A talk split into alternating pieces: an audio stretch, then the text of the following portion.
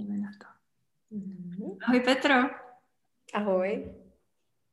A já jsem tady s Petrou Dolejšovou dneska, která je advokátka, specializuje se hlavně na právo. Je to hlavně v e-commerce marketingu a taky se věnuje ochraně osobních údajů a radí svým klientům právě o tomhle. A um, proč tady dneska sedíme?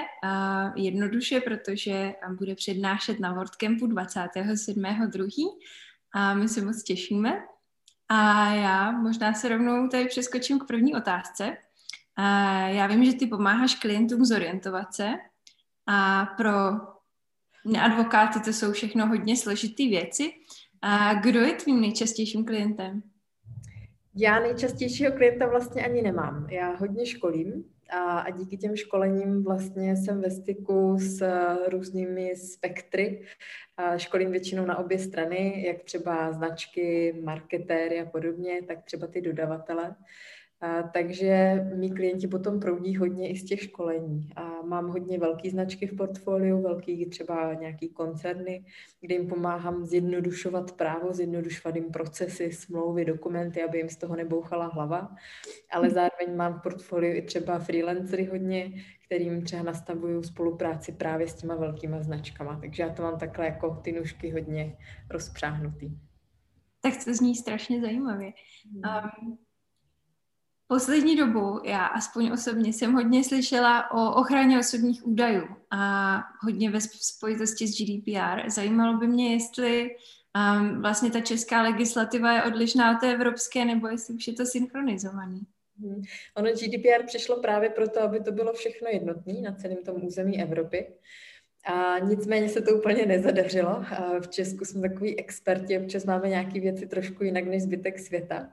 A třeba teďka hodně velké vlny budou ohledně cookies, protože zatímco celá Evropa používá cookies lišty a potřebujeme souhlasy úplně na všechno, tak v Česku byly dva roky takový jako kočkopsy nastavení trošičku, že cookies lišty úplně nebyly potřeba. No a teďka se změnilo trošku vedení na úřadu, který to kontroluje a změnila se ta malinko praxe, takže se to bude asi teďka zase překupávat zpátky, abychom byli jednotní s tou Evropou. Jde. tak to bude zábava zase pro všechny. Eh, zeptám se, eh, o čem bude tvoje přednáška na WordCampu? Jo, já už na WordCampu přednáším asi po třetí nebo po čtvrté, možná tak nějak a vždycky přemýšlím, co bych tak jako publiku sdělila novýho. A tentokrát mě napadlo, že bych schrnula těch asi sedm nebo osm let praxe, který mám jako advokátka. A řekla bych eh, hlavně teda freelancerům nebo začínajícím třeba značkám, a jaký dělají nejčastější chyby takhle do začátku, který já potom hasím jako advokátka a který nejdou úplně uhasit, u kterých uh, už je pozdě bycha honit. To znamená, dala jsem dokupy tři takové oblasti, tvorby značky, potom uh, obsah na webu a potom nějaký jako podnikání v rámci rodiny a v rámci kamarádů a dobrých vztahů a chtěla bych jim říct, na co si dát pozor hned ze startu, abychom potom spolu neplakali nad rozlitým mlíkem, který už ani já potom nedokážu úplně zachránit. To je super, tak to vlastně si tam každý najde něco? Já doufám. tak to je skvělé, na to se taky moc těším. Um, zeptám se, je tenhle ten WordCamp, říká, že už je tvůj třetí, ale určitě je první online, protože poprvé ho děláme online. Hmm. Bude to tvoje první online přednáška? Ježiš, to určitě ne. Korunu už tady máme tři čtvrtě roku a já prakticky toho dubna už jedu v onlineu a já hodně školím v rámci své praxe, takže víceméně veškeré školení se mi přešouply okamžitě do toho onlineu, takže není vlastně týden, kdybych něco neškolila do monitoru. uh-huh. A jestli ti nevadí nastílet, eh, řekla bys, v čem ti přijde online lepší a v čem ti přijde horší? Hmm, tak uh, asi u všech to je stejný. Uh, ten online má super výhody, že třeba člověk nemusí cárat tam a zpátky, takže nezabije půlku dne jenom na cestě, tam, kde má třeba školit nebo za klientem a podobně, takže jsme trošku efektivnější ale ty nevýhody jsou asi jasný. Ono, um, ten kontakt lidský prostě chybí, takže já třeba, když školím online, tak všem dopředu posílám e-mail s instrukcemi a prosím je, aby třeba zapli ty kamery. Protože aspoň to mi pomáhá jako nemluvit do toho monitoru, ale pracovat s těma lidma, s tím výrazem. Když třeba lidi jako mají zapnutou tu kameru, tak já podle toho, jak se tváří, poznám, kdy je čas na panáka, kdy je čas na pauzu a na cigaretu a kdy jako můžu ještě do nich valit nebo kdy třeba něco zopakovat, protože to bylo prostě moc. Takže za mě ten online je prostě jiný, je energicky náročnější, ale zase má tu výhodu, že jsme trošku efektivnější. No. To je krásný schrnutí. Zeptám se, máš nějaký oblíbený nástroj, který ti s tím pomáhají vlastně z té práci v době covidové, že všechno online? Můj oblíbený nástroj je teď čvihadlo. to je něco, k čemu jsem se vrátila v době covidové. A jinak jsou to klasicky ty platformy, které asi teď používáme všichni. Nějaký ten Zoom, Google Meet a tady tyhle věci. Mm-hmm. Švihadlo, to je velmi zajímavý. To používáš i na ten počítač, aby ho skrotila, nebo? Ne, ne, to používám tady tak, když už je nejhůř, tak si zaskáču a je to všechno zase v pohodě. je to taková domácí posilovna teďka, no. Asi, asi budu muset taky objednat švihadlo. jo, doporučuji švihadlo. Do každé rodiny.